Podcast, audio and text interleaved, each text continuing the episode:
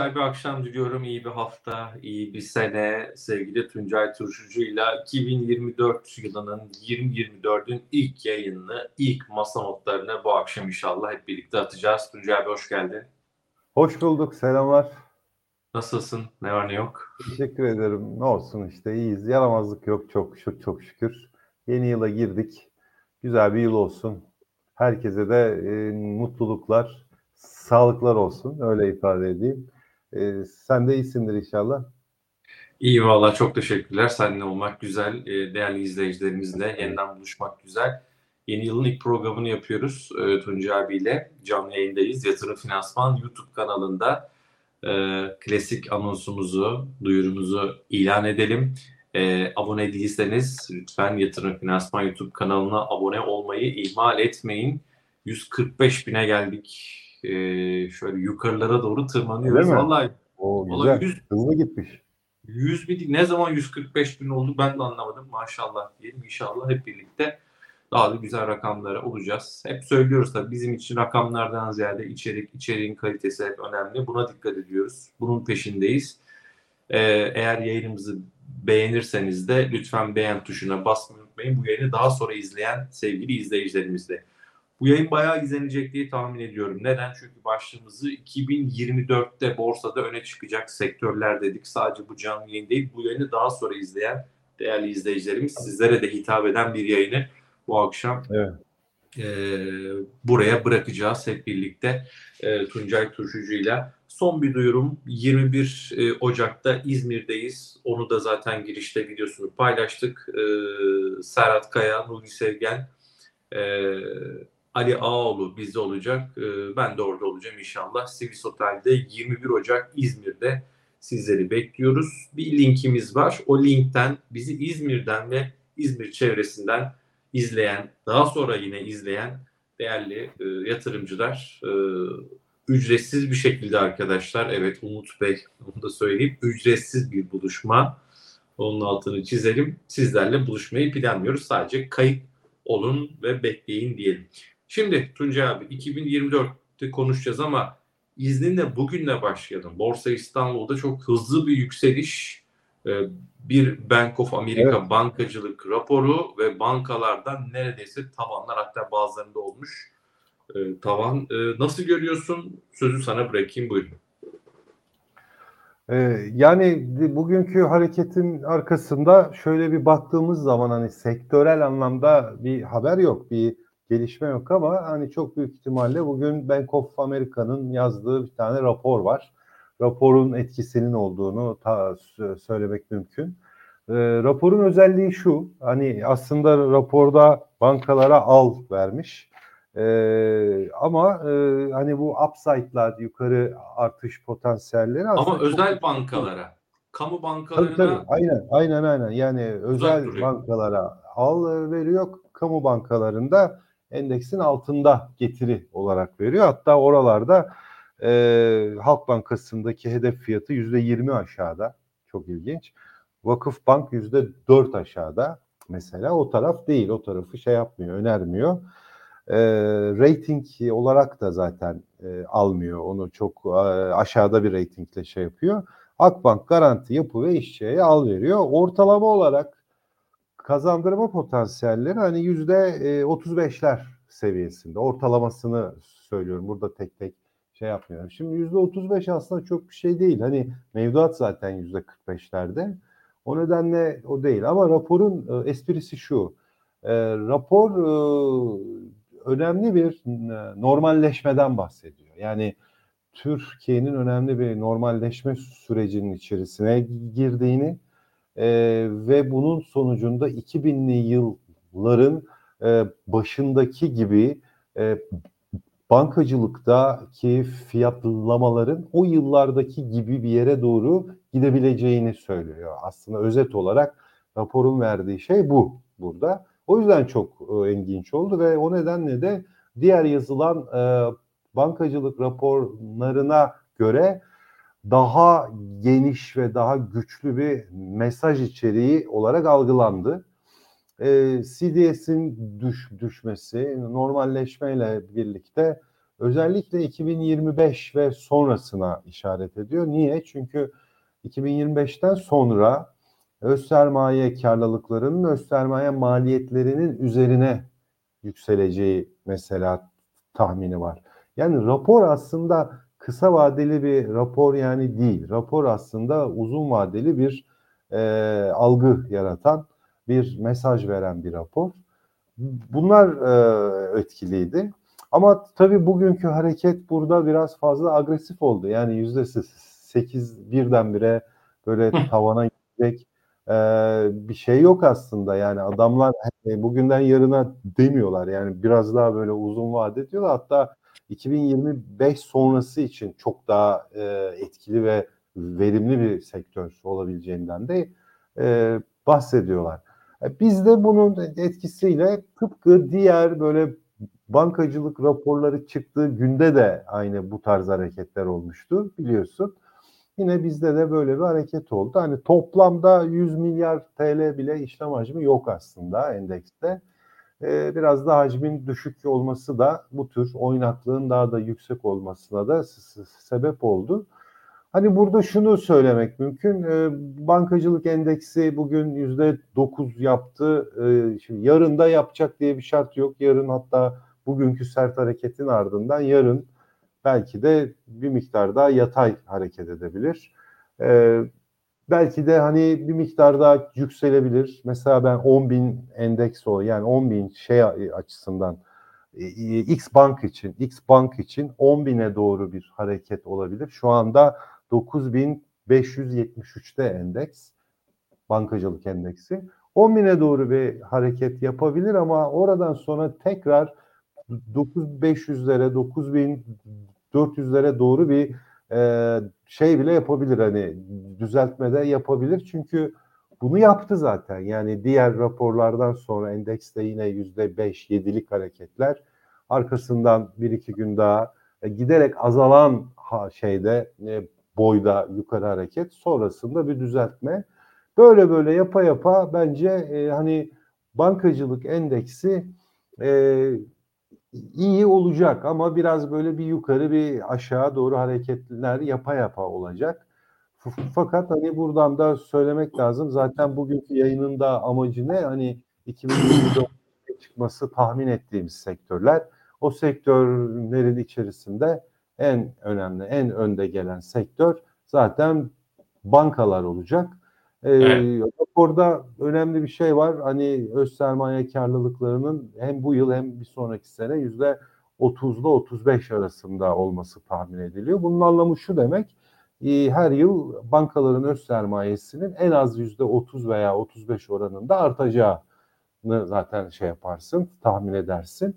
E zaten e, şu anki bir yıllık e, upside'lar da aşağı yukarı yüzde 35 bir sonraki yıl içinde yüzde 35 yaparsan hani bileşik anlamda gelecek iki yıl içinde banka hisselerinde yüzde 70 ve üzeri hatta yüzde 100'e varan yükselişler tahmin etmek mümkün. Yani iki yıl için ama söylüyorum. Yani yanlış anla o. Bu olacak. Yani A noktasından B'ye yüzde yüzlük bir hareketten bahsediyoruz ama Şimdi A'dan B'ye bu tabii her her zaman düz bir çizgi gibi gitmiyor. var yani bir e, hayaller ve bir de şey var, gerçekleşmeler var. Öyle bir olay var. Hayaller, hayatlar. Yani A'dan B'ye çıkış olabilir ama bu esnada birden aşağı yukarı, birden yukarı aşağı falan gibi de hareketler olabilir. En güzeli yani 2024'te portföylerde bir bir veya iki tane banka hissesi bence olmasında yarar var. Ama tabii ki şey özel bankalarda bu geçerli. Fayda var ve sakin bir şekilde hiç hareket etmeksizin burada öyle durmak lazım diye bir e, önerim var benim. E, birkaç biraz mesaj okuyayım izninle. Ee, sevgili izleyicilerimiz canlı yayındayız. Tuncay Turşucu ile birlikte yayınımızı beğendiyseniz lütfen beğen tuşuna basın, yayınımızı paylaşın. Abone olmadan izliyorsanız da abone olmanızı e, rica ederiz Tuncay Turşucu'yla. Abone olan izleyicilerimizin mesajlarını biliyorsunuz ekrana da yansıtabiliyoruz. Şöyle birkaç mesaj okuyalım. e, mevduattan çıkıp borsaya girer millet bu kafayla demiş Hüseyin Bey. Mevduatla ilgili şöyle bir durum var. E, bizim bireysel portföy e, müdürümüz yatırım finansmanda her gün bütün bankaların mevduat faizlerini atıyor, paylaşıyor bizimle e, içeride ve orada mesela çok net 29 Aralık e, yılbaşı öncesi bir kamu bankasında 32 günlük vadede %48 olan mevduat faizinin aynı dönem, aynı vade, aynı montan büyüklükte 44'e düştüğünü bugün itibariyle gördüm. Yani mevduat faizleri bir miktar aşağı geliyor. E, yılbaşı öncesi hareket e, biraz şu an aşağı dönmüş durumda. Biz yayındayken Bitcoin 46 bin olmuş. E, doğrudur. İyi, şu güzel bir soru. Hızlıca buna bir yanıt verelim abi. Sonra ben sözü yine sana bırakacağım. Ee, diyor ki iyi bir işlem hacmi minimum kaç milyar TL'dir? Hani 90-100'ü tırnak içerisinde Hmm. yani çok fazla belki bizi tatmin etmedi ama ya Barış gerçekten iyi bir işlem hacmi var borsada. Harika. İşlem hacmi de güçlü diyebileceğimiz ne kadardır? Ya onu bir, rakam ifade edemezsin. Ee, biz şuradan ötürü sö- söylüyoruz. Zaten bundan e, bir, birkaç ay değil hani 6-7 ay önce borsanın normal günlük işlem hacmi zaten e, 130 milyarlar seviyesindeydi. Ya ortalama oralarda biz hacime sahiptik. Ee, şu anda düşün mesela bak borsa yüzde iki buçuk yükselmiş. 100 milyar bile değil. Yani bu bence çok düşük. Hani ben mesela dışarıda olsam sen beni arasan ya abi endeks yüzde iki buçuk yukarıda bankacılık yüzde on yukarıda falan desen ben herhalde işlem hacminin de bir 150 milyar e, 160 milyar falan olduğunu e, Tahmin şey yaparım zannederim. Yani işlem hacmi de e, biraz da tabii enflasyon gibi o da e, arttığı için hani minimum şu kadardır demek e, bence zor ve yani imkansız. Geçmiş dönemdeki hacimlere göre baktığında az bir hacim bu. Şu şart için yani yüzde iki buçuk yükselmiş bir endekste e, bu kadar yükseliş için bence hacim bence hala az. Ama yani normal şartlarda bence bugün 150-160 milyar lira bir hacmim e, Peki. olmalıydı. Ki banka çünkü hareket bankalarda diyoruz hep Evet. yüksek hacmin olduğu, likiditenin bol olduğu taraf hep bankalar denir. Böyle %10 gitti güne. Eskiden olsa değil mi abi? Eskiden olsa belki o rakam yakalanırdı ama bankanın ağırlığı bankaların ağırlığı da azaldı. Yani o bankanın domine ettiği bir BIST 100 endeksi bir borsa e, artık sanki Evet. değil gibi. Değil buradan bir mesaj daha vereyim. Senin sayende sen iyi bir orta yaptın çünkü. Yani hep söylüyoruz şimdi BIST 100 endeksinin içeriği de çok fazla değişti. Hani Hmm. piyasa değeri çok yükselmiş olan şirketler de mesela girdi ve o şirketlerde de maalesef biraz da tabii satışlar da var oluyor. E, ve bu tabii BIST 100'e ciddi anlamda da bir baskı yaratan bir faktör. Bir. İkincisi biz hep şunu ifade ediyoruz. Bizler endekse yatırım yapmıyoruz. Bizler şirketlere yatırım yapıyoruz. O yüzden hani endeksi bir ölçü olarak almak aslında çok da sağlıklı bir şey değil. Siz kendi şirketinizi ölçü olarak alacaksınız. Yani ne yapıyor, neler ediyor, doğru yolda mı, iyi mi, karı artıyor mu? Buna baktığınız zaman bence sizin en büyük şeyiniz odur. Çünkü endeksten Peki. her zaman e, negatif ve pozitif ayrışan şirketler olacaktır yani. E, grafiğe e, bak, bakmak ister miyiz abi? Bir de grafik üzerinden istersen bugünkü hareketi yorumlayalım. Sonra Ee, 2024'ü konuşacağız. E, bu arada hisse senedi için analiz programları bir ara Stokiz'i Tuncay abi çok kullandı. Biz de yeni yatırımcılarımıza vermiştik. Bir izleyicimiz sormuş. Sen ekranı açarken abi e, Evet. Nazif Bey sormuş. Biz şu an e, FinTables değil mi sevgili Çağlar? FinTables'ı yeni hesap açan izleyicilerimize e, hediye ediyoruz. E, bir aylık e, yanlış hatırlamıyorsam bir FinTables üyeliğini hediye ediyoruz. Yatırım Finansman'da yeni hesap açan değerli izleyicilerimize yayınımızın açıklama kısmında yer alan linke tıklayarak online hesap açılışı yapabilirsiniz. Şimdi bilanço dönemi de bu ay sonu itibariyle sanırım e, başlayacak. Yavaş yavaş onlara bir hazırlık e, diyelim. Tuncay abi Grafikler ne diyor? Söz sende. Grafiğim burada açık. Ee, Ben ekran paylaşımı yaptım. Ee, Evet, Çağatay'cığım, stop ha, sharing geldi. diyor. Tabii. Ya şimdi grafiğimizde şu var. Hani şurada bir ma- macera aramazsan bak şunu bir atalım. Şurada bir dursun. Tamam mı? Lazım olacak o sonra. Hmm, Genel anlamda bizim hareketimiz aslında bu dikdörtgenin içerisinde sıkışan bir hareket. Böyle tık gidiyorsun yukarıya bir kafa atıyorsun, geliyorsun aşağıda atıyorsun. Böyle bunun sıkışmış vaziyetteyiz. Nedir bu? 7300 ile 8150 ya da 8200. 7300 ile 8200 olsun. Biz bu aralığın içindeyiz. Bundan daha 10 gün öncesine kadar bu aralığın en altına kadar gittik. 7300'lere kadar. 7300'ün de aşağısına kadar indik bak şu şuralarda. Gördün mü? Aşağıya da geldik. Şimdi bu aşağıdan yukarı doğru bir tepki yapıyoruz ama bu tabii normal bu dar banttaki yaptığımız e, tipik bir hareket bu aslında. Yani buna ben şu anda çok büyük bir anlam yüklemiyorum açıkçası. Yani bu benim için endeks koptu gidiyor şeklinde bir şey vermiyor. Ne zaman anlam yü- yüklerim?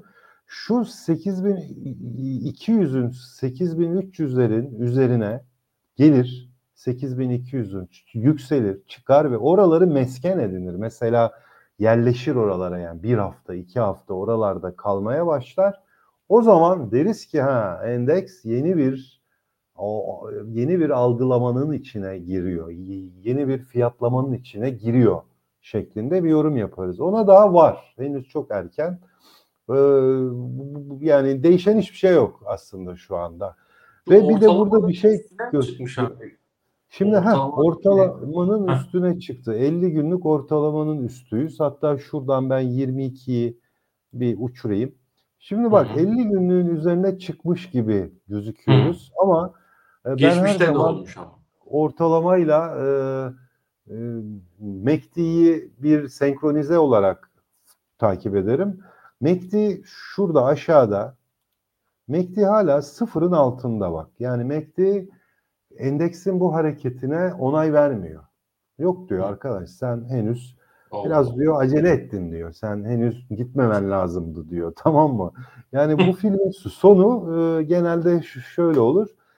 Be- belki yarın da biraz daha yükseliş olur. Sonrasında te- tekrar aşağı doğru bu 50 günlük ortalamaya doğru şu anda 7756 ortalamaya doğru yeniden bir realizasyon olabilir açıkçası. Acaba yüzden- çarşamba mı olur o?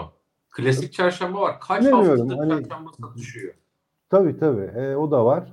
E, bilemiyorum hani o konuda bir şey de yapmak istemiyorum Hı hı. spekülasyonda. Hani vermek istediğim mesaj e, bugünkü yükselişe bakarak endekste bir kopuş başlıyor, gidiş başlıyor diye bir yorum yapamazsınız. 8200'ün üzerine çıkarız, yerleşiriz. O zaman yaparız. Mesela dikkat edersen bak sadece 50 günlük ortalamaya yoğunlaş. Yoğunlaş. Hı hı. Kendisi ortalamanın kendisi zaten yatayda. Değil mi? Evet. Son zamanlarda. Yani şu geçmişteki bak şurada bir akım var. Böyle birdenbire böyle yukarı doğru bir bir hareket var. Ama Ekim'den itibaren kendisi zaten yataya girmiş vaziyette. O yüzden e, böyle yatayda kalan e, piyasalarda ortalamalar çok sağlıklı sinyal üretmez. Bir üstüne çıkar aman dersin çıktı alalım dersin iki gün sonra iner. Bak şuradaki gibi. Bak burada da öyle 50 günlüğün üzerine çıktı. Biraz daha zoom yapayım. 50 günlüğün üstüne çıktı ama bak aynı gün MACD sıfırın altında. MACD d- diyor ki sana arkadaş diyor biraz hani acele etme diyor sana. Nitekim arkasından da yeniden iniş var. Hangi gün bu? 15 Aralık, 14 Aralık. Ne vardı hatırlamıyorum ama bak şu günlerde yine bir rapor gelmiş falan olabilir ha. Yani tam aklımda değil ama bir bakmak lazım. Vereceğim mesaj bu. Endekste bir süre daha bence hani bir ay olabilir, iki ay olabilir. Bu aralık içinde böyle yukarı aşağı hareketlerin devam edebileceğini e, ben düşünüyorum. Bu dönemde de yatırımcıların e, ellerindeki hisseleri bir kere bir gözden geçirmeleri lazım. kesinlikle ve kesinlikle piyasa çarpanları çok yüksek olan yani fiyat kazanç oranı atıyorum böyle 30-40 olan 100. piyasa defter değeri 10 veya onun üstü olan yani ne bileyim 20 falan da PK'sı 100 olan mesela. 100 olan gibi tabii yüzler falan. o, o tarz hisselerde den daha fazla yani bu hisselerden çıkıp bu mesela FK rasyosu 15'in altında. Onun altında olursa daha da iyi olur. Çok şık olur. Piyasa değeri defter de- değeri oranı e, yine hani biraz daha makul yerlerde böyle 3-4. Gerçi o öz sermaye karlılığıyla da biraz daha ilgili bir durum. E, firma değeri bölü FAVÖK oranı yine onun altında olan şirketlere ve şey olarak büyük şirketlerde olmakta yarar var. Çünkü bu işin sonunda yabancılar e, muhtemelen gelecekler. Bence yılın ikinci yarısında daha agresif olarak gelecekler ve ve bu şirketlere gelecekler. Şimdi bir de şeyi açalım, X Bank'ı açalım. Bak, X Bank'ta Tamam. durum daha e, güçlü. Of. Durum daha güçlü. Şu çiz, çizgileri e, iptal edelim. E, burada bir fark var bak. En önemli fark şu. Bir, e, bankacılık endeksi epeydir 50 günlük ortalamasının üzerinde Hmm. Ve ısrarlı bir şekilde üstünde. Böyle bir çıkmış sonra yeniden bak oraya doğru bir test yapmış. Şimdi bir daha tutunmuş. Yeniden gidiyor. Eğrinin kendisi e, hafif yatay. Hafif yatay ama e, şey gibi değil. Endeks gibi değil. Yani eğri hafif yukarı doğru bir şeyi var. Meyillenmiş vaziyette. Ama net bir sinyal yok henüz orada. Fakat bir kere yani ortalamanın net bir şekilde üzerinde. İkincisi ve en önemlisi bak MACD sıfırın üzerinde. Dikkat ediyor musun? Yani endekste MACD sıfırın altında. Hmm. X Bank'ta sıfırın üstünde. Yani MACD bize şunu diyor. Tamam diyor sen 50 günlük ortalamanın üzerinde kalabilirsin diyor. Yani ya şey onu onaylıyor ve sıfırın üstünde olan bir MACD'de teknik olarak e, alıcıların daha yoğun olduğunu, e, iştahın daha yüksek olduğunu bize verir. O yüzden mesela X Bank e, gidebilir. X Bank gidebilir. Ha şuraya dikkat edeceğiz. Şurası e, 9600'ler. Bugün tek bir atışta zaten oraya gitti. E, burayı aşarsa 9600'ü aşarsa bir miktar daha uzayabilir. E, fakat sonrasında e, işte o dediğim o 10 binler falan sonrasında ye- yeniden şurada gördüğün gibi tekrar saçma bir böyle bir geri çekilme falan bile olabilir yani. Böyle böyle yapa yapa X Bank yoluna devam edecektir ama güçlü X Bank. Şimdi Peki. X Bank'ı bir de dolar bazında açalım. Orada da mesela dikkat ediyorsan şunu bir şey açmak istiyorum. Haftalık açmak istiyorum ki daha net görelim. Evet bak haftalıkta ve dolar bazında çok net bir şekilde 50 günlük ortalamanın üzerine artık giderek yerleşen bir endeks var. Dikkat ediyorsan. Ee, 50 haftalık ortalamanın yönü yukarı doğru artık şey diyor. Ben diyor gitmek istiyorum diyor. MACD sıfırın üzerinde. Ta şeyden beridir. 15 Ağustos 2022'den beridir bak. O günlerde tabii bizim bu sektörde de çok enteresan hareketler vardı. Ama halen daha sıfırın üstünde. Yani hala alıcıların yüksek olduğunu, iştahın yüksek olduğunu veriyor. Yani burası eğer biraz daha kendini zorlarsa şu anda 320 dolarlarda hani 450 dolarla 500 dolar arasına neden gitmesin? Neden gitmesin? Şimdi burayı şunun için açtım. Ee, Bank of America'nın raporuna göre bakarsan 2000'li yılların başlarındaki e, şeyler diyor, fiyatlamalar olabilir diyor. Şimdi size ben e, bir, grafik şurada hazırlamıştım. Şu grafik e, bankacılık endeksinin tarihsel piyasa değeri bölü defter değeri grafiği. Bak Şuralar kaç biliyor musun? 2004 ve 2005'ler. Ee, hani şey buralar. Avrupa Birliği'nde e, yes var ya bize evet. Aday aday ülke evet. Pankartlarının Evet, evet, evet, evet. Avrupa Evet. Parlamentosu'nda. Türkiye Ekonomi Bankası'nın BNP Paribas'a 2.8 gibi bir piyasa değeri defter değeriyle sattığımız yıllar falan. Hı hı. Buralarda bak piyasa değeri defter değeri ras, rasyoları 2.5, 2.65, 2.32'ler falan, ikilerde. Şu anda 1.10, 1.10. Şu anda 1.10. Ee, iki- 2011-2012'lerde şuralar bizim işte yatırım yapılabilir değil mi? O yıllardı aldığımız yerler.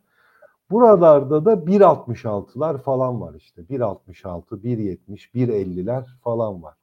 Yani Bank of America'nın raporuna göre hani ileride e, bankacılık endeksi piyasa değeri defter değerini böyle 1.50'lerde, 1.60'larda, şuralarda fiyatlayabilir şeklinde bir sonuç çıkarıyorsun. Eğer öyle bir şey olursa da o zaman da bu grafikte bak buralar 2012'ler. Bizim notumuzun yüksek olduğu.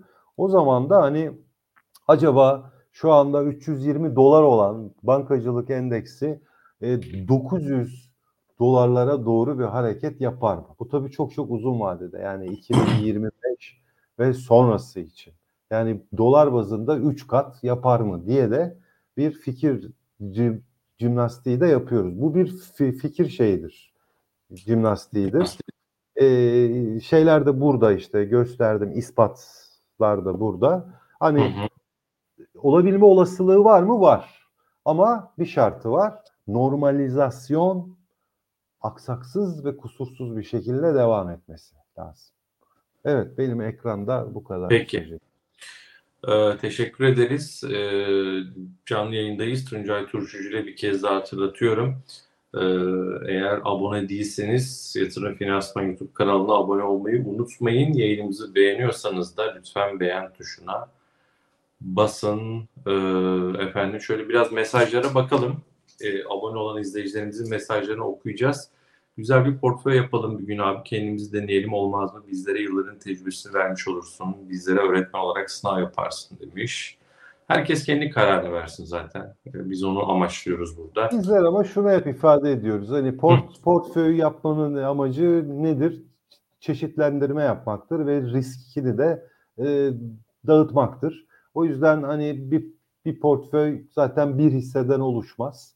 Hani en az 7 olabilir, en az 10 olabilir, bunun gibi olabilir ve e, farklı sektörlerden hisseler olmasıdır. Mesela birisi yazmış bana ben bir portföy yazdım, e, yaptım e, diye. Hı. İçinde 5 tane hisse var, 4'ü otomotiv mesela. Yani bu da bir portföy. Olmaz.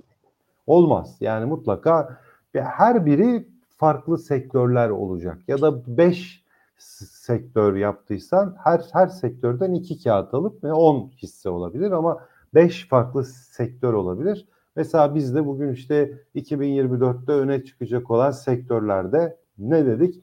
E, bankalardan bir tane ya da iki tane olsun. Mesela sonra e, gıda perakendeciliği mesela bu da öne çıkan bir sektör.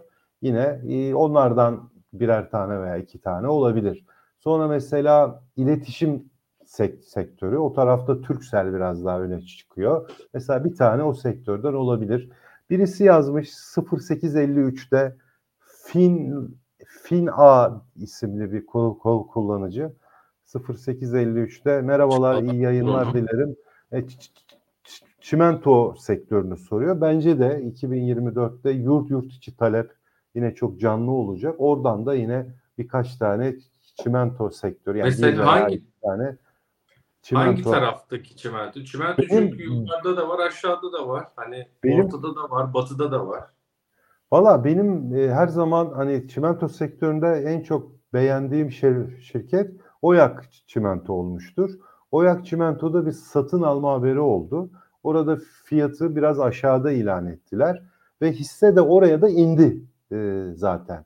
Şimdi Hmm. bir birleşme oldu orada. Bundan sonra orada bir SPK'dan bir çağrı fiyatıyla ilgili bir açıklama olacak. Ben çağrı fiyatının o günden bugüne gelen faizle beraber bir de tabii bir faiz ona da uygulanacak. Hani şu anki fiyatının bir miktar daha üzerinde olabileceğini tahmin ediyorum. Yani şu anki fiyat bile olsa o çağrıyla birlikte bu satın alma işi bittikten sonra hissenin üstündeki bu şeyin e, bas, baskının ortadan kalkmasıyla beraber tekrar olumlu yönde ilerlemesini tahmin ediyorum açıkçası. İkinci de Çimsa olarak o tarafta ben de takip ediyorum. Yani bir Oyak Çimento ve bir Çimsa'yı aldığınız zaman Türkiye'nin hem doğusuna hem batısına ve Çimsa'nın ihracat gücü sayesinde de yurt dışına da e, biraz daha yatırım yapmış oluyorsunuz örneğin. Yani bunlar da bizim için e, burada etkili olacaklar. Ee, Arzu Hanım sormuş. Öyle. Aslında bunu konuşmaya başladık biraz. Bir yıl vadeli sepet için hangi sektörleri e, Evet. tercih etmeliyiz demiş. Şimdi banka, bankacılık endeksinden, bankalardan, özel bankalardan bir ya da iki tane. Değil mi? Yani Evet, evet, aynen. sektör. Ee, Telekom dedin ki bizim e, tarafta bizim model portföyde de Turkcell var. Sen de Turkcell'i Evet, beğendiğini ifade etmişsin. Yine bizim model portföyde Yapı Kredi Bankası var. Bir ara belki ekrana getiririz model portföyü. Ee, Evet. bankalardan o taraf. Ee, perakende dedin. Abi perakende ile ilgili bugün yine City'nin raporu vardı. Sanırım Migros ve Bimaş mıydı yanlış hatırlamıyorum. evet. Perakende tarafında hangi perakende ve belki bugünkü o hani Bank of America'nın raporunu yorumladık City tarafına da mutlaka bakmışsındır.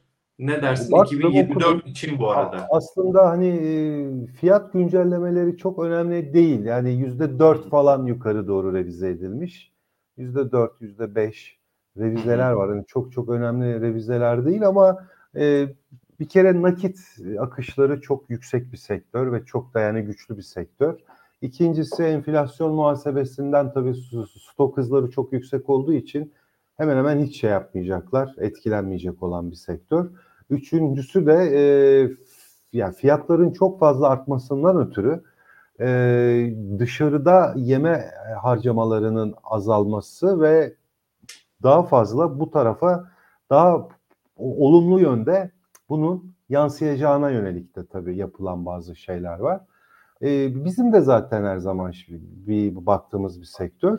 Ben burada hani Mig- Migros ve Bimaş da o- var olabilir. Her ikisi de olabilir ama hani e, biraz daha farklılık olarak hani e, Mi- Migros artı şok marketler olarak da e, ben yaymak isterim. Hani e, büyük şirket olarak e, Migros'u alıp biraz daha orta segment bir şirket olarak da şoku orada alıp böyle bir port portföye Hı. yer almakta fa- fayda var.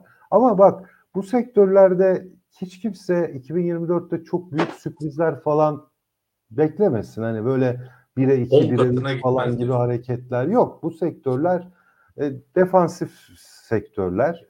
E, akşam gece kafanı yastığa koyduğunda rahat rahat uyuyacağın şirketlerdir bunlar. Yani öyle söyleyeyim ama öyle çok agresiflik de beklemekte de e, bence çok yanlış olur.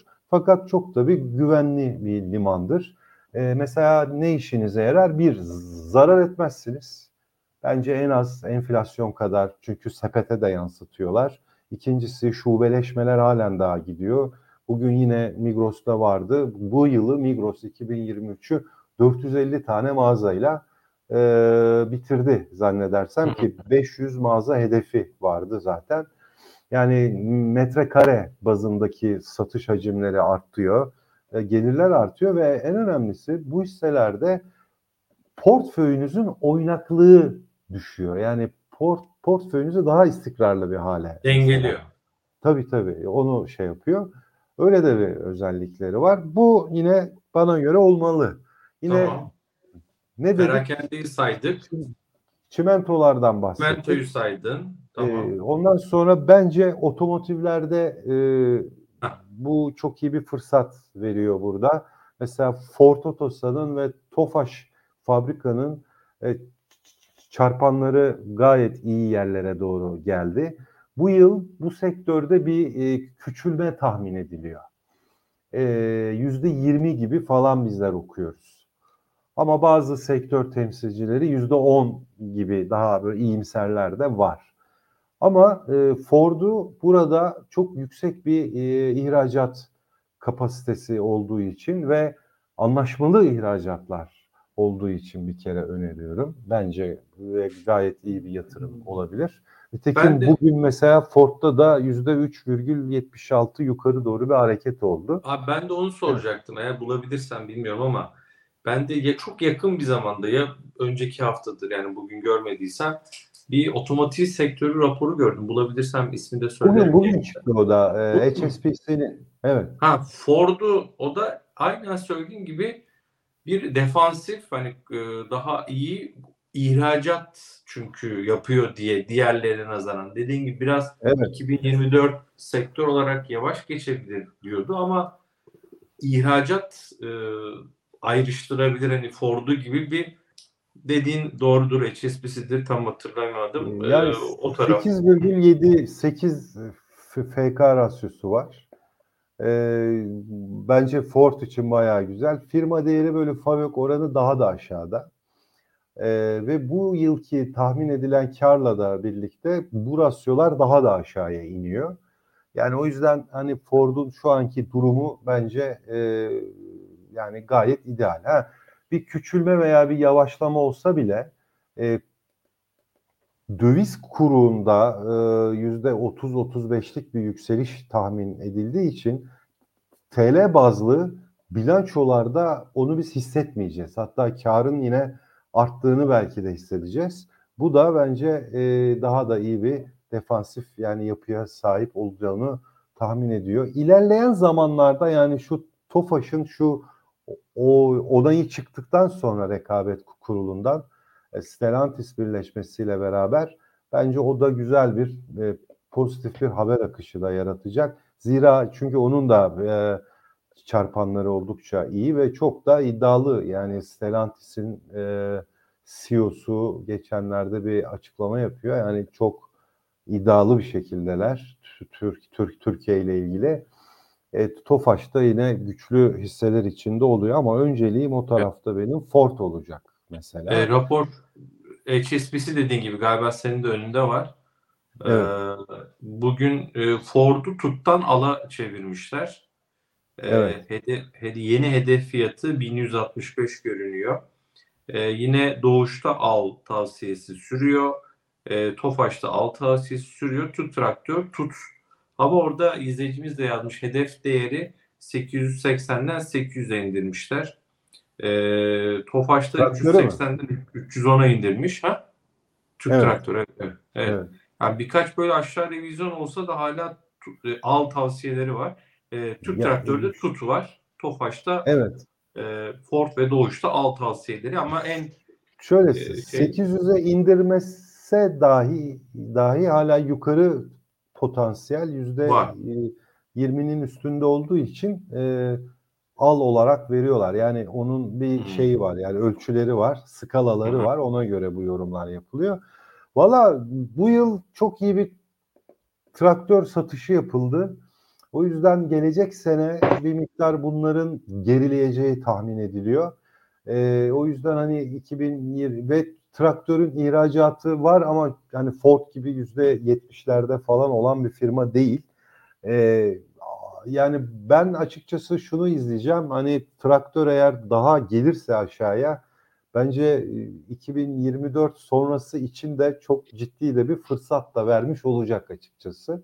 Ama yani şimdi değil. Şimdi biraz daha biraz daha bek bekletebilirler. Ondan sonra bir başka sektör yine sigorta sek sektörü. E, pek çok raporda bu da var açıkçası. Benim de izlediğim sektör çok fazla e, bono ve eurobond yatırımları var. E, ve onların 2024'te çok iyi getiriler sağlaması tahmin ediliyor. İkincisi hani poliçelere artık yavaş yavaş enflasyonlar yansıtılıyor. Hani 2023'te çok yüksek teknik e, anlamda kar rakamlarına çok fazla alamadık. E, genelde portföy rakamlarını aldık, karlarını aldık ama 2024'te bir miktar daha bu teknik karlılıklar biraz daha yerine gelecek gibi duruyor. enflasyonla da çok yakından yani şey ilgili yani enflasyonda bir durma ve hatta aşağı doğru bir hareket başladığında sigortacılık sektörü bundan her zaman olumlu yönde de etkilenen bir sektör. Bu var. Bir de orada e, katılım e, sigortacılığı bundan birkaç sene önce başladı ve çok böyle hızlı gidiyor. E, yani katılım işi Türkiye'de çok fazla istenen bir durum ve buna da en hazırlıklı şir, şirkette işte Türkiye Sigorta şu anda. Yani Türkiye Sigorta hem katılım işinde de çok iyi gidiyor hem de sigortacılıkta da lider oldu. Biliyorsun bundan iki buçuk sene önce e, dört tane büyük e, ban, bankanın birleşmesiyle beraber e, oluştu ve e, yani dört büyük bankaya ait olan sigorta şirketleri tek çatı altında birleşti. Aynı zamanda da yine katılımsız sigortacılığı da tek çatı altında birleşti. Ve Türkiye Sigorta bugün şu anda Halkbank, Vakıfbank, Ziraat Bankası hepsinin şubelerinden inanılmaz bir network'e sahip bir firma. Ee, yani o yüzden hani Türkiye Sigorta hani bence portföylerde yine bu sene olması icap eden bir şirket olduğunu düşünüyorum açıkçası. Evet. Ee, peki sigorta başka var mı abi yoksa başka sorulara geçeyim? Valla başka var hani şey olarak e, Aselsan'ın çünkü sözü sana Evet. bırakıyorum. Sen sektörleri Yani- saymaya devam et. Tamam. Ha. Ee, hani GDP'nin yani gayri safi milli hasılanın biraz daha e, ılımlı büyüyeceği bir sene olacağını tahmin ediyoruz. Burada büyük ihtimalle devlet harcamaları biraz daha öne çıkacak. Ee, burada bence yine Aselsan'ın bence şu anda da ucuz bir, bir tık daha öne çık, çıkmasını tahmin ediyorum ve savunma sektörü zaten burada iyi iyi gidiyor. Hani bence Aselsan veya hani Otokar ikisinden birisi portföylerde yer alabilir. Otokarın ama hani piyasa çarpanları şu anda çok yüksek. Ama yıl sonu bilançosu çok çok önemli olur her zaman otokarda. Yani o bilançoyla o çarpanlar ne kadar normalleşecek bunu görüp ondan sonra bir karar vermek lazım ama Aselsan öyle değil. Ee, ve yani gıda ve içecek sektörü olarak da ben bir tık daha Anadolu Efes'i öne çıkarıyorum. Hakikaten e, bence yani çok güçlü bir nakit akışı var. Piyasa çarpanları gayet iyi, e, makul. E, tüketim giderek or, orada yani artıyor. Savaşın etkileri giderek yok oluyor ve e, iyi de bir hani net işletme sermayesi hareketi var. E, bence Anadolu Efes'te yine olabilir o taraflarda diyorum. Ve son olarak e, bir şey daha diyecektim ya. Şimdi bak aklıma gelmişti. Bu şey unutuverdim ha Savun- birdenbire. Savunma dedin. Evet. Ben sorayım mı? Ha, ha, Havacılık ha, yok. Yani havacılık. Ha, şimdi onu diyecektim. Ama yani şimdi değil biraz daha Mart ayı gibi. Yani Mart ayı gibi. Şu sezonluk etki çünkü. Mart ayında eğer bir gerileme falan e, olursa bu hisselerde bence orada bir tü, tü- şey THY alımı yapmak bence uygun olabilir. Portföylere koymak mümkün. İşte bak bir portföy yaptık. Saymadım ama herhalde bir 10 tane hisse falan olmuştur. O 10 tane de, sektör olmuştur ya da 7 tane falan se- sektör olmuştur. Al sana bir portföy işte mesela. Peki. Ee, tamam çok teşekkürler. O zaman 2024'ün bir çerçevesini çizmiş oldun. Değerli izleyicilerimiz sizden ricam ben de yanlışlıkla ekrana getiriyorum bazen. Üst üste aynı mesajları e, rica edeyim lütfen atmayın. Çünkü diğer izleyicilerimiz rahatsız oluyor, yazıyorlar. E, hani bir kere yazın inşallah denk gelirse ekrana yansıtırız. E, yayınımız bilmiyorum şu an 2239'dayız ama beğeni sayısı kaç Çağlar? Ee, onu bize bir söylersen Çağlar yine bu akşam bizimle. Efendim canlı yayındayız. Sevgili Tuncay Turşucu'yla yayınımızı beğendiyseniz beğen tuşuna basın. Abone değilseniz de abone olmayı lütfen unutmayın. Valla Gökhan Bey spor endeksi demişsiniz ama yani spor ne olacağı hiç belli olmaz. Şu an Galatasaray, Fenerbahçe ikisi başa baş gidiyor ama yani çok spekülatif hareket ediyorlar. Bilmiyorum hani Tuncay abi ne der ama spor işine bence hiç girmeyelim. Model portföy Çağlar bir izleyicimiz rica etmiş. Onu bir gösterelim. Must sormuş. ekrana yasladım. Sonra Tüpraş çok soruluyor abi bugünkü Tabii. düşüş. Bir Tüpraş'ın üzerinden geçelim. Bir model portföyü hızlıca ben söyleyeyim. Ne var? Yatırım finansmanın model portföyünde e, Reysaş Gayrimenkul Yatırım Ortaklığı var. Emlak Konut var. E, Sabancı Holding, Kardemir, Türk Telekom, Türksel, Petkim, Yapı Kredi, Koç Holding ve Pegasus e, şu an model portföyde yer alan Tabii mesela efendim. bak holdingler de olabilir. Orada Koç ve Sabancı Holding Evet. güzel tercihler olmuş. Kardemir'de bence doğru bir hareket. Hani demir çelik sek- sektörü sektör olarak henüz yorum yapamıyoruz ama Kardemir özellikle devletin yapacağı altyapı yatırımlarında önemli bir tedarikçi de olan bir şirket aynı zamanda. O yüzden mesela onun orada olması bence yani bilerek de yani bilinçli bir şekilde zaten or- orada olmuş. Bunlar gayet güzel Evet. şeyler. G- GEO'larda hani benim çok ıı, ısınamadığım bir sektör. O yüzden çok. GEO yorumu yapmıyorum ben. Geçelim Tüpraş'a abi. Tüpraş çok soruluyor. Ya Ee, bu- Tüpraş'ta ıı, Ne dersin? Ee, yani şöyle e, diyor ki Tüpraş ben diyor full full oil ha tamam açtınız hemen ben de e, şey açayım Stokiz'den gidiyorsun evet. Stockies e, değil de başka bir şey açacaktım ama Hı. e, Fastweb mali Ekranı analizdeydim ben o sırada. Çağlar'cığım ekranı bir alalım. Aldım. Yo, aldım hazır şu anda. Ha Sizin için Tamam. uygunsa tabii. Şimdi Tabii, bu buyurun. Tüpraş'ın e, dolar cinsinden e, şeysi, bilançosu. Tuncay bir tık büyütebiliyor musun ekranı? Rica etsem. tabii. Tabii Daha- şöyle. Heh, tamam süper. Tamam. Şimdi burada e, net esas faaliyet karı var. Aşağı yukarı FAVÖK'le e, aynıdır. Yani buna bir tek bir amortisman gideri falan ekleyeceksin. Sana da FAVÖK olacak ama çok büyük sapmalara sebep olmaz. Şimdi e, TÜPRAŞ'ın e, 2022 yılındaki esas faaliyet karı 3 milyar 295 milyon dolar oldu. Bu seneki e, şeyi esas faaliyet karı 2,5 milyar dolar o vaziyette şimdilik. 9 aylık bu. Bunun da biz yıl sonunda yine 3 milyar dolarlara e, ulaşabileceğini tahmin ediyoruz. Şimdi diyor ki e, Tüpraş ben diyor full full oil dönüşüm e, tesisimde diyor bir duruş yapacağım diyor. Normalde bu 5 yılda bir yapılan bir duruştur. Yani her zaman yapılır bu duruş bir kere. E, bakım yapacaklar yani ve e, gerekli bazı şeyler yapacaklar ve bu diyor 90 gün sürecek diyor. E, ve buradan diyor biz diyor bir hacimsel anlamda bir e, kaybımız olmayacak diyor. Çünkü biz dışarıdan tedarik edeceğiz zaten diyor bunu. Ama diyor FAVÖK'te diyor 160 milyon dolar e, ya da 190 tam şu anda aklımda değil e, 160 milyon dolarlık bir e, bir azalış yaşayacağız. Yani 160 milyon dolar daha az FAVÖK elde edeceğiz diyor. Şimdi Hı. 160 milyon dolarlık bir kayıp e, şirketin 3 milyar dolarlık tahmin ettiğimiz e, faaliyet karının içerisinde yüzde beşlik bir etkiye sahip. Yüzde beş. O kadar yani. Başka bir şey değil.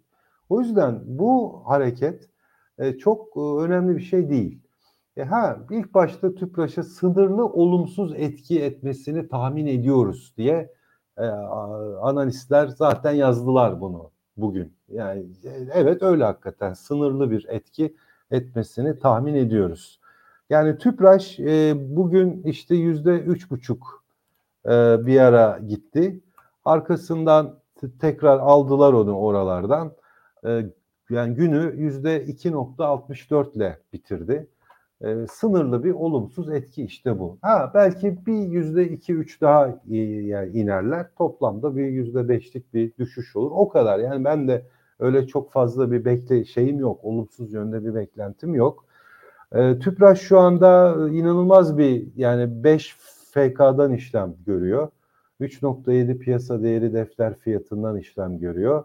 Düşük müdür firma abi? değeri bölü FAVÖK ras, rasyosu daha da aşağıda, daha da Tüpraş, Tüpraş için bu rakamlar hem Tüpraş'ın geçmişine baktığımızda, evet e, geçmiş FK'larına ya da sektör FK'larına baktığında ya da uluslararası e, Çok belki eşlenikleri karşılaştırdığında ne söylüyor bize? Yani iskontolu. Ee, geçmiş FK'larına göre zaten çok çok ucuz, daha da aşağıda. Ke- Kendi eşleniklerine göre de e, bir miktar daha aşağıda. Yani şeyli, e, iskontolu. İskonto var.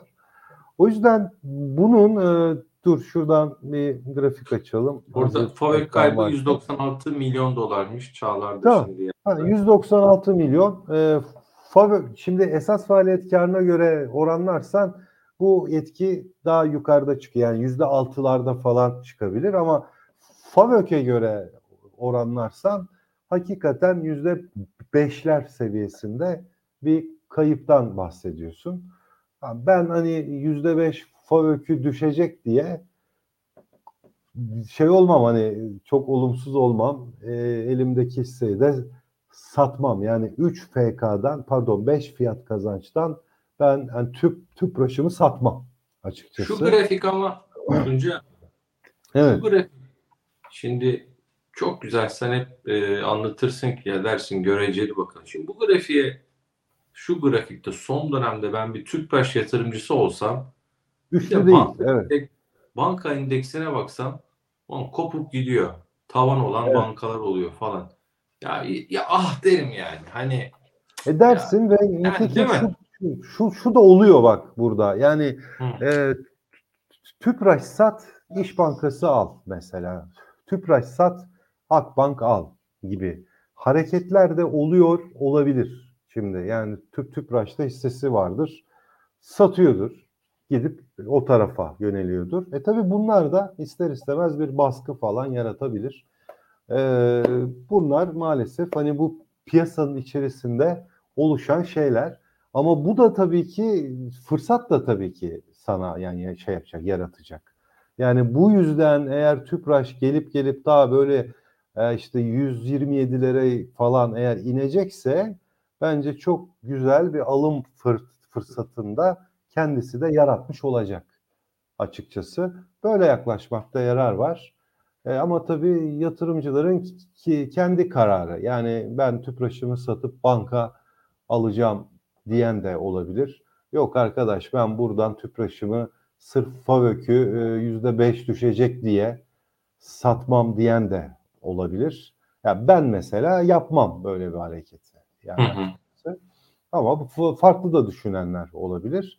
Yani çok korkulacak bir durum yok. Yani bu haber çok çok kötü, çok çok olumsuz bir haber yani değil açıkçası. peki. Yani kaldı ki Tüpraş artık bir e, full oil yani bir rafineri şirketinden e, bir enerji şirketine doğru da evrilen bir firma aynı zamanda çok daha önemli de bir dönüşüm içerisinde de olan bir firma. Ee, biraz yine mesajlara bakalım. Ee, değerli izleyicilerimizle sohbetimiz sürüyor. Şöyle güzel bir soru var. Portföyümüzün nakit hisse oranlarının değişikliğe gitmeli miyiz? Yoksa doğru hisseleri seçtikten sonra %100, %90 oranlarında hissede beklemeli miyiz? Ben bu soruya bu soru ben. için doğru kişi Tuncay Turşucu olmayabilir. Neden? Olmayabilir tabii. Yani ben hissededir. Ben bir portföy yöneticisi değilim. Yani bir yatırım fonunu yönetenler daha farklı tabii yaklaşıyorlar. Ben yani doğru şirketleri tuttuğumu düşünüyorsam ben her zaman yüzde yüz hissedeyimdir. Yani e, hatta nakitte kalma özürlüyümdür yani o yüzden. O yüzden bu soru bu, bu bana göre değil. Ee, Peki Beyaz eşyalar mesela Vespe'yi de soran var. tamam. Beyaz eşyalarda hani Bir de enerji 2000 yok mu demişler hiç. Ee, 2024 niye enerji yok gibi. Beyaz eşya ve enerji de bakalım. 2000 bu arada abi şunun altını çizeyim. Bu yorumlar soruyorlar. Evet. 2024'ün bakın başlığımız 2024 yani çok böyle uzun vadeli yorumlar. Lütfen altını çizeyim. Tuncay buyur. Tabii. Tabii yani gidip de böyle yarın yükselecek diye algılanmasın. Yani bunlar uzun vadeli Hı hı. yorumlar. Ya ben e, beyaz eşyada 2024'ün ikinci yarısından itibaren E, raporlar yani onu ifade ediyor. Avrupa'da ve Amerika'da ekonomilerinde bir miktar daha yavaşlamadan çıkıp biraz daha hızlanmaya doğru gidişten e, bahsediliyor. Yani şu şu anki durgunluğun yerini biraz daha canlanmanın almaya başlaması var. Öngö, ön, öngörülüyor. Gidişat da o yöne doğru gidiyor yani fa- faiz indirimleriyle beraber o beklentilerle. Beyaz eşyaların bence 2024'ün ikinci yarısında daha canlı olacağını tahmin ediyorum.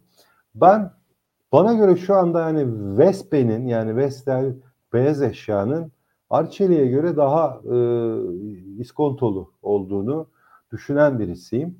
Eğer yıl içinde 2024'ün ilk ilk yarısında Vestel beyaz eşya yine biraz daha aşağıya gelip bir fırsatlar falan verebilirse ki şu anki fiyatının bile ben uygun bir maliyetlenme yeri olduğuna da e, inanan da bir insanım ama tabii herkes yapamaz. O aşağı doğru da inebilir. Eğer inerse bence güzel bir e, hazırlık hazır olmak için bir alım mesela olabilir.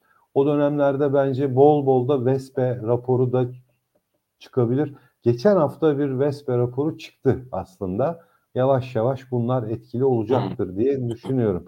Vestel'i borcundan ötürü e, ben tercih etmiyorum. Yani Vespe'yi daha fazla te- tercih Peki. ediyorum. Tabii Arçelik her zaman hani sürpriz şapkadan sürpriz çıkaran bir şirket. Enerjilerde şöyle e, enerji üreten şirketlerde enerji fiyatlarının düş, düşmesinden ötürü 2023 yılı tabii kötü geçti.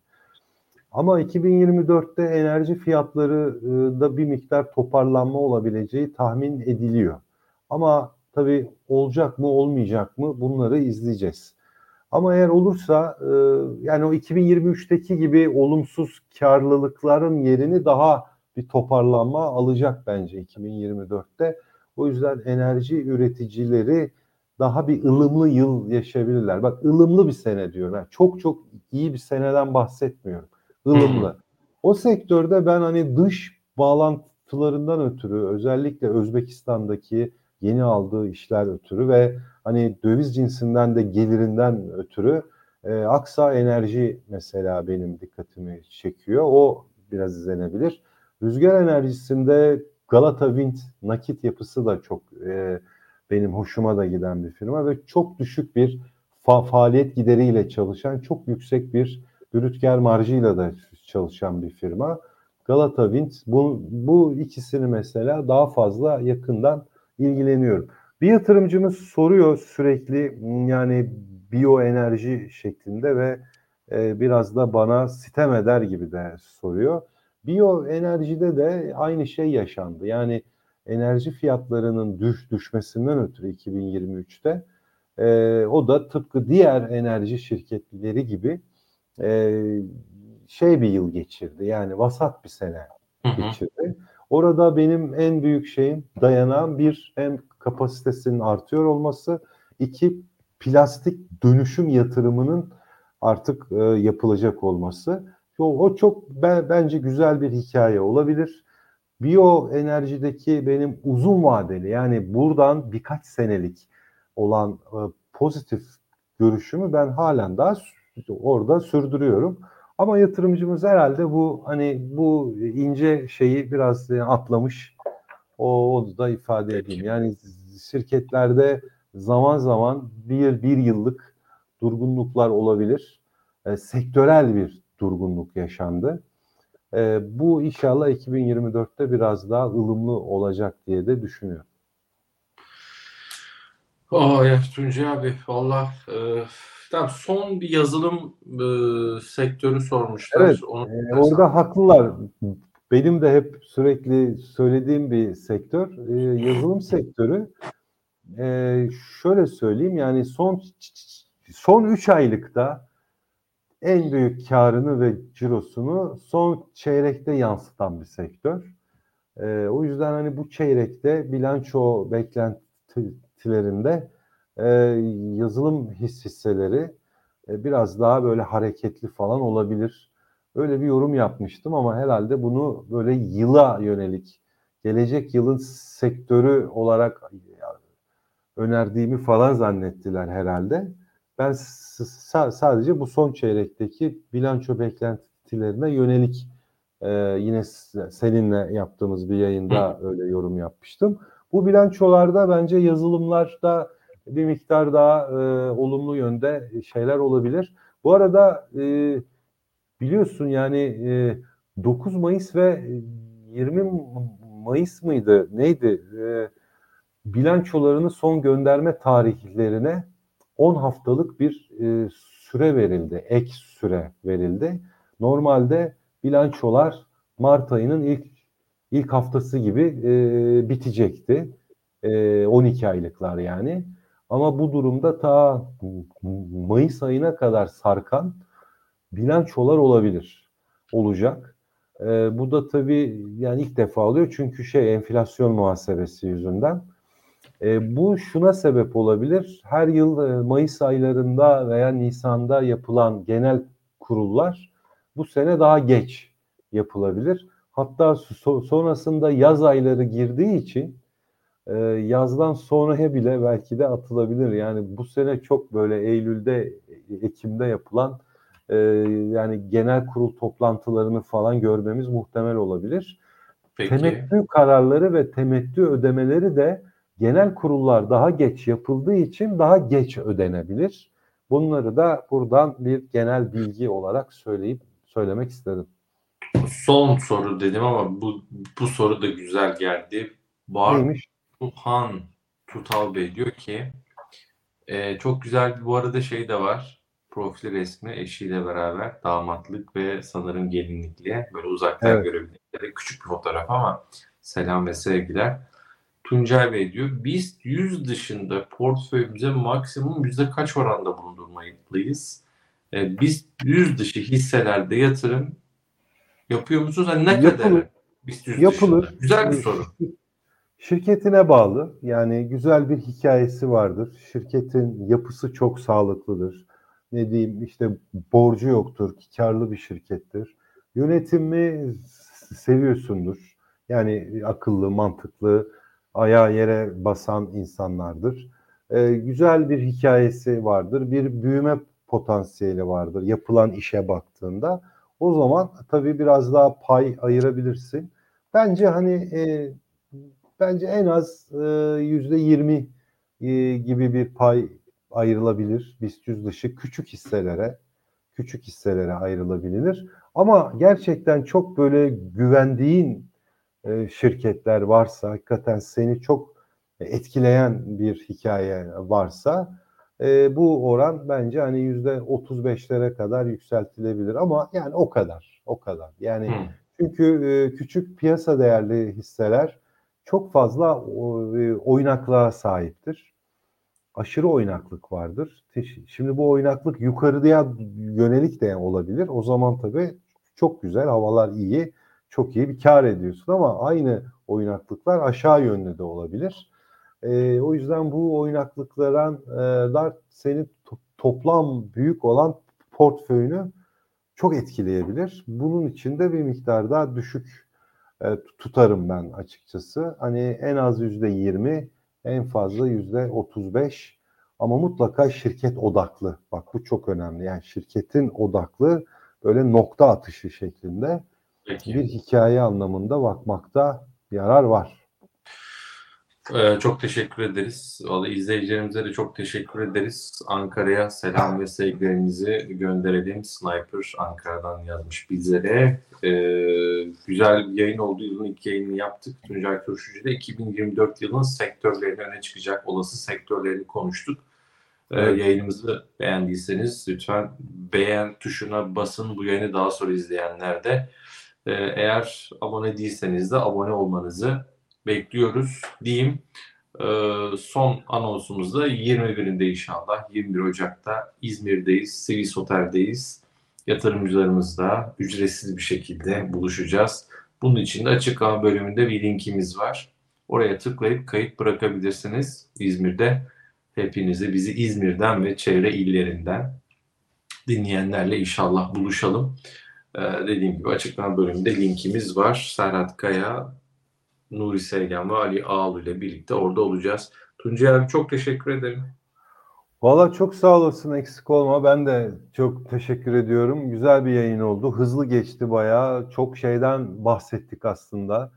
Ee, yani sonradan e, izleyenler için de güzel bilgiler olduğunu düşünüyorum. Bol bol not alanlar vardır inşallah. Güzel de yorumlar yapanlar var. Ee, hep yani hepsine sevgiler, hürmetler. Ee, tabii herkes bir hisse soruyor. Ee, hepsine de yetişemiyoruz. Seninle yıllardır zaten yapıyoruz bu tarz şeyleri, Bitmez. yayınları. Hepsine yetişmek Bitmez. mümkün değil. Bitmez o sorular. Bitmez. Ee, böyle yavaş yavaş herkesin sorusuna yanıt vermeye devam edeceğiz inşallah. İnşallah. Ee, bu arada böyle hep orta ve uzun vadeli izle. Hani bizim de biliyorsun bunlar bizim trade yayınlarımız. Kısa vadeli yayınlar. Orta ve uzun vadeli yayınlarımız da var biliyorsun. Tıpkı hisseler gibi kütüphane yayınlarımız. Kütüphane yayını, evet. Şimdi onlar e, YouTube kanalımızda merak edenler bizim borsa kütüphanesi diye bakıp girebilirler. Ee, inşallah bu hafta bir tane daha çekmeyi planlıyoruz. O da gelecek. Ee, onu da İnşallah. E, kaçırmayın diyelim. Tuncay abi bir kez daha teşekkür ederim. Çok Güzel bir akşam diliyorum. Allah'a ısmarladık. İyi akşamlar herkese.